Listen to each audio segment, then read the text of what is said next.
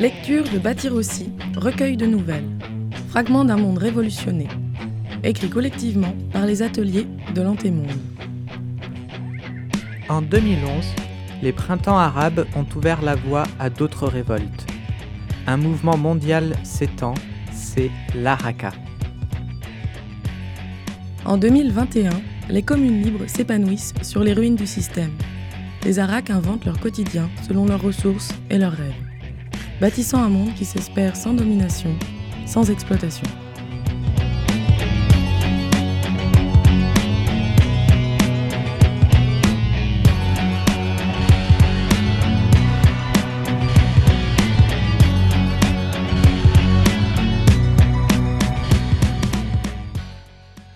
Le mélange théorie-vaisselle, épisode 2. À la cantine des Paquis, une cantine bruyante mais géniale de Genève, Maud a retrouvé son amie Arina. Il y a également Lydie, une pure punk 80s, vieille connaissance d'Arina. Cette dernière raconte les funérailles sur une péniche d'une de ses amies à Toulouse. À cette occasion, elle s'est soudain remémoré l'existence de Robbie, un de ses vieux potes de l'antémonde. Mai 2021, midi, Genève, cantine des Paquis, Maude. Je relance Lydie. Roby, c'était un copain à toi? Ouais, un copain. Un copain maintenant mort et enterré. Enfin, pardon, mort et incinéré. Dommage qu'à l'époque, on lui ait pas organisé une cérémonie comme celle d'André. Ça aurait été vachement plus classe. Mais vous étiez dans les mêmes squats? Non, non, quand j'ai rencontré Roby, il y en avait déjà plus trop à Genève. Mais c'était après Zappelli et l'expulsion du Rhino alors. Lydie me regarde bizarrement. Tu connais ce salopard de Zappelli, toi? Tu fricotes avec les procureurs? Mais j'ai lu toute une pile de Roberta en fouillant les archives de l'Intersquat. Il y avait plein d'infos sur les occupations et la répression. Arina me regarde en souriant et insiste à son tour. Mais alors, Lydie, vous vous êtes rencontrés comment, Roby et toi? Il m'a ramassé sur un coin de trottoir, un jour de galère de plus. J'avais 17 ans et j'étais paumé. Il n'a pas fait de grand discours, hein, il m'a juste remonté chez lui. Il a même pas essayé de me sauter, le gars. Il a cuisiné les pommes dauphines, une paire de côtelettes, dures comme du pneu. J'en ai mal aux dents encore rien que d'y penser. Puis j'ai pris une douche et il m'a fait embaucher dans sa boîte. Comme ça, direct. Bah presque. En fait, on se connaissait de vue depuis des mois. Lui, il venait faire trois courses tous les soirs à la coop. C'était un magasin de bouffe. Et à chaque fois, il arrivait à 18h18. J'avais bien remarqué l'heure pile, quoi. Ça me faisait marrer. Moi, j'étais toujours à mon spot de manche à cette heure-là. Et il a jamais rien lâché, hein. un vrai radin. Mais il me souriait gentiment à chaque fois, l'air de dire euh, Moi aussi, j'ai tapé la manche à un moment. Il était plutôt bonnard, alors. euh, normal, quoi. Lydie raconte lentement et sans cesser de manger. Elle enfourne la salade verte sans couvert, ni sauce, ni rien. Elle empile juste soigneusement plusieurs feuilles, puis les bourre par paquets dans sa bouche. Et elle parle, et mâche, et sa mastication ajoute au bruit d'enfer de la pièce. Mais elle ne s'en rend pas compte. Elle parle par-dessus tout ça. Elle ne doit pas évoquer si souvent ces années de rue, car Arina aussi semble captivée. Lydie et Robbie étaient devenus potes, et en, rien, en un rien de temps, avant de se perdre de vue. Bah, le plus dur, c'est qu'il il soit parti comme ça. Il a prévenu personne. À l'époque, il avait déjà lâché la boîte depuis une tapée de mois. Et entre-temps, on avait fermé boutique pour de bon. Plus personne de l'équipe se voyait. Alors quand il s'est flingué, bah, disons qu'on n'a pas vu venir, quoi.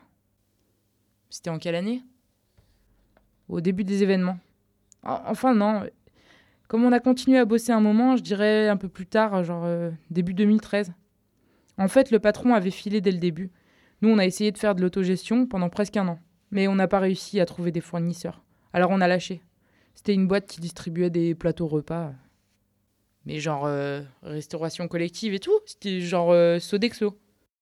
Ouais, ouais, de ce genre-là. Mais c'était une entreprise plus petite, tu vois. On s'appelait Room Paradise. On avait des contrats avec quelques restos d'entreprise, une clinique, et puis des tournées à domicile euh, chez des vieux, des personnes handicapées. Une seconde plus tard, je réalise ce qu'elle est en train de dire. Vous avez laissé tomber les andis et les vieux? Arina fait une grimace, l'air de dire T'es en train de l'accuser, Maud. Ça ne se fait pas. mais Lydie répond de bonne grâce. Il y avait tout un micmac de conservation des produits, de chaînes du froid et tout.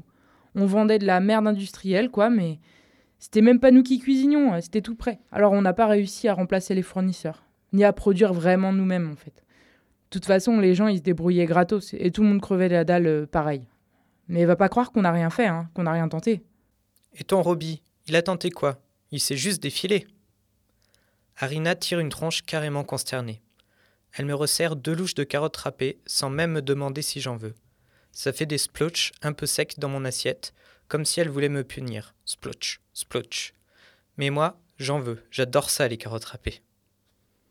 Bah euh, oui, il avait lâché en même temps que le boss. Disparu, envolé, pouf. Mais quelques mois plus tard, sa sœur, elle m'appelle pour m'annoncer qu'il vient de se flinguer. Alors, bah forcément, je suis allée à l'incinération, tu vois. Mais j'ai détesté ce moment. Elle sourit en forme de regret et poursuit. L'incinération de Robbie Ah, ça a été une vraie mascarade, mais dégueulasse. Un funérarium en plastoc. Il aurait détesté ça. C'est vraiment les pires années euh, pour mourir, ouais. Pas sûr qu'il y ait une année meilleure qu'une autre pour mourir. Arina se met à raconter à son tour, au début des années 2000, elle avait connu quelques cérémonies du même genre. On avait complètement perdu le sens des rituels à l'époque. Ah, ça a pourri l'antémonde de l'intérieur. Alors que pour André, ça c'était un moment collectif. Un truc, mais plein de tenues et d'émotions, mais impec. Ouais, enfin, au début de la Raka, euh, tous ces rites, euh, toutes ces fêtes réinventées là, elles m'ont fait peur. Tous ces efforts me semblaient exagérés, surjoués, tu vois. Comme à la télé, une ambiance de documentaire sur la vie des jeunes euh, sous Staline. Vous voyez ce délire de révolution communiste là, magnifié, mystifié? Non mais t'exagères, moi je l'ai pas vécu comme ça. Hein. Bah excuse, mais tes rituels à base de musique, de danse, de déclamation et jeux d'acteurs là, déconnectés de toute spiritualité, euh, eh, c'était pas mes rituels. Et la spiritualité, il y en avait, et même carrément plus que dans toute cette caque d'avant. Ok. Mais ce que j'essaie d'expliquer, c'est que sans ma foi pour les accepter, moi ça aurait pas marché du tout pour moi. Ça a été le cas pour beaucoup de croyants et de croyantes. Toutes ces cérémonies improvisées, ça nous semblait complètement artificiel.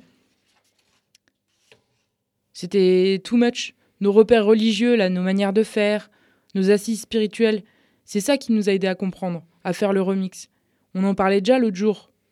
Un mode. Je relève la tête de mon assiette. Arina essaye encore une fois de m'inclure dans la discussion en suggérant qu'elle et moi sommes d'accord en tout point. Elle m'agace quand elle fait ça. Je m'efforce de répondre sans amorcer la polémique. C'est sûr, la foi reste quelque chose d'important pour moi aussi, mais de là à dire que ça m'a aidé à accepter les cérémonies Rack, c'est comme deux mondes séparés quand même.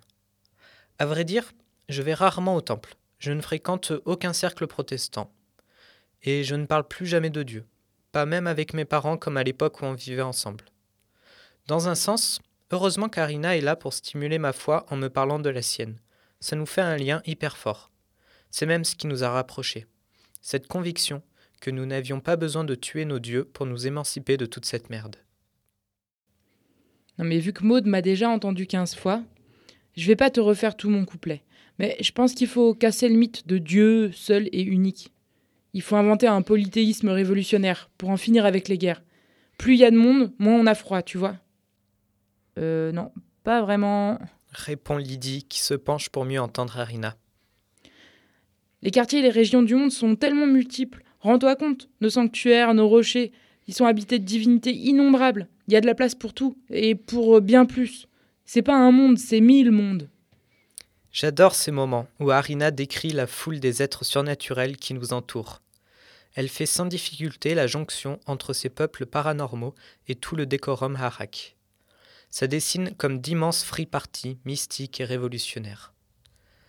À ma droite, Lydie fait des moulinets avec les bras pour figurer elle aussi l'énergie des premiers temps révolutionnaires. Mais t'es mille mondes, mais, c'est plutôt la richesse de nos communautés qu'une question de spiritualité. C'est. C'est nos instincts collectifs, hein. des coutumes euh, chatoyantes et mouvantes, des célébrations qui viennent euh, rassurer et qui donnent de la force pour se comprendre. Je ne sais pas trop d'où sort tout cet idéalisme. Désolé. Mais pour moi, ça reste du carton-pâte. C'est toi-même, Arina, qui parlais de Staline et de décors de cinéma. Arina a passé une étape que je ne résous pas à franchir. Elle combine sa foi musulmane avec tout ce qui s'invente. Elle me laisse seule avec ce sentiment d'imposture, cette impression que l'Araka, lorsqu'elle se mêle d'administrer nos âmes, bricole seulement des simulacres ridicules, mielleux et braillards. Lydie poursuit la conversation avec une énergie de plus en plus débordante et une voix de plus en plus sonore pour couvrir le bruit autour de nous. Indiscutablement, les rituels de l'Araka sont plus beaux que tous ceux de l'antémonde. Inauguration et baptême des maisons, danse pour les récoltes et pour toutes nos réussites, cérémonie d'arrivée, de départ, de perte et multiples commémorations. D'après elle, un besoin élémentaire de nous féliciter pour nos prouesses et nous consoler des coups durs. Ah, et ça fonctionne. Comme si le fait de parler fort pouvait suffire à me convaincre. Sans compter les histoires et les contes qui se colportent de région en région. Arina s'est résolument rangée de côté de l'enthousiasme révolutionnaire. C'est d'ailleurs comme ça que j'ai connu Arina. Je m'étais enfin décidé à rencontrer le groupe de Partage d'Histoire lors d'une de leurs soirées. J'avais vu plusieurs de leurs affiches en passant au musée d'art et d'histoire et elle proposait de mettre en commun nos anecdotes et récits sur la genèse de l'Araka et de les transposer pour en faire un livre de veillée. Cloîtré avec mes parents dans leur quartier bunker de Bargebourges, je n'avais rien eu à raconter, alors j'avais gardé le silence toute la soirée. Au moment de partir, Arina était venue me voir pour me demander si ça allait. Je lui avais répondu en la questionnant sur sa vie, sur l'antémonde, sur l'Araka, J'étais incapable de la laisser répliquer tellement j'étais curieuse de tout. Elle avait posé la main sur mon bras pour m'arrêter. T'es marrante, toi. Tu veux pas qu'on se boive une tisane demain, plutôt Et nous étions devenus amis. Écrire ces histoires, les capturer à la volée, fabriquer nos mythes et nos, et nos ancêtres de demain. Mais c'est hyper important. Arina mélange sans complexe mémoire historique, spirituelle et imaginaire. Comment se crée une histoire commune quand on n'a plus l'État pour dicter les programmes scolaires? Absorbé dans les motifs en émaux de l'assiette vide, je réplique. Tu crois que ça peut nous aider à y voir plus clair dans ces histoires de suicide Ton cousin, Jalil, n'avait pas supporté de perdre sa station-service lui non plus. J'y ai pas mal réfléchi, tu sais. C'était pas seulement perdre son travail ou plus avoir, euh, plus savoir comment remplir ses journées. C'était une perte de sens à un niveau personnel. Moi, je pense que beaucoup ont eu peur que la société s'effondre complètement.